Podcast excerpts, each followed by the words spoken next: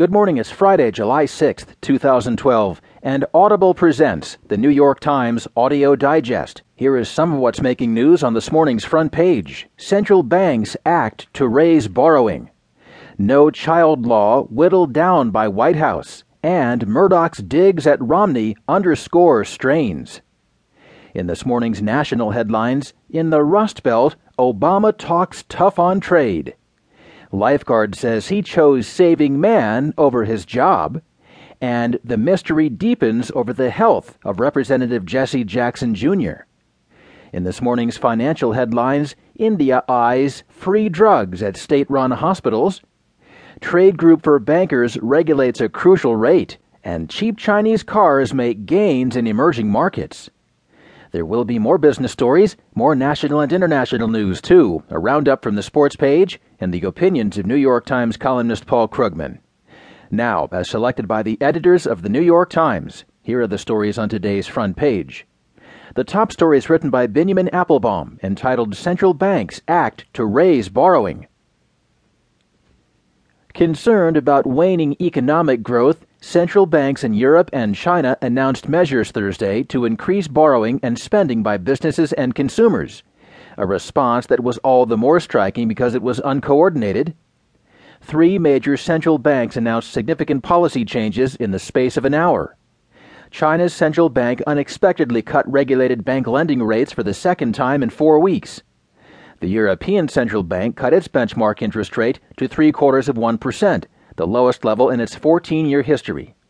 And the Bank of England announced it would expand its holdings of government bonds by about 15%.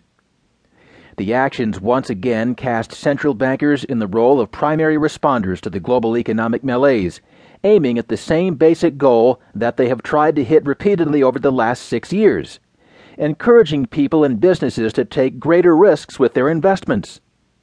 But Europe is mired in an economic recession and a political crisis. The United States is faring somewhat better in both respects, but hardly booming. And China is suffering what its government has begun to describe as a sharp economic slowdown. Those who might invest, borrow, and spend are nervous, and repeated efforts by policymakers have not yet restored public confidence. The latest round of modest measures are unlikely to change that record, instead, stoking the debate between those demanding stronger action and those convinced that central banks have done all they should. Reaction to the new measures was subdued. Analysts used phrases like helpful at the margins and it doesn't hurt. European stock markets rose initially, then receded. American stock indexes fell early, then recovered their losses. These are not big steps. I would not expect them to have a huge effect, but I think they move in the right direction, said Donald Cohn, a senior fellow at the Brookings Institution, who served as the Fed's vice chairman from 2006 until 2010. I think it's certainly the case that monetary policy can't cure all the world's ills, but I think it can do some good, and the central banks of the world are doing what they can. The Bank for International Settlements, an umbrella group for central banks, cautioned in its annual report last month that central banks could not solve the structural problems plaguing Europe and impending growth.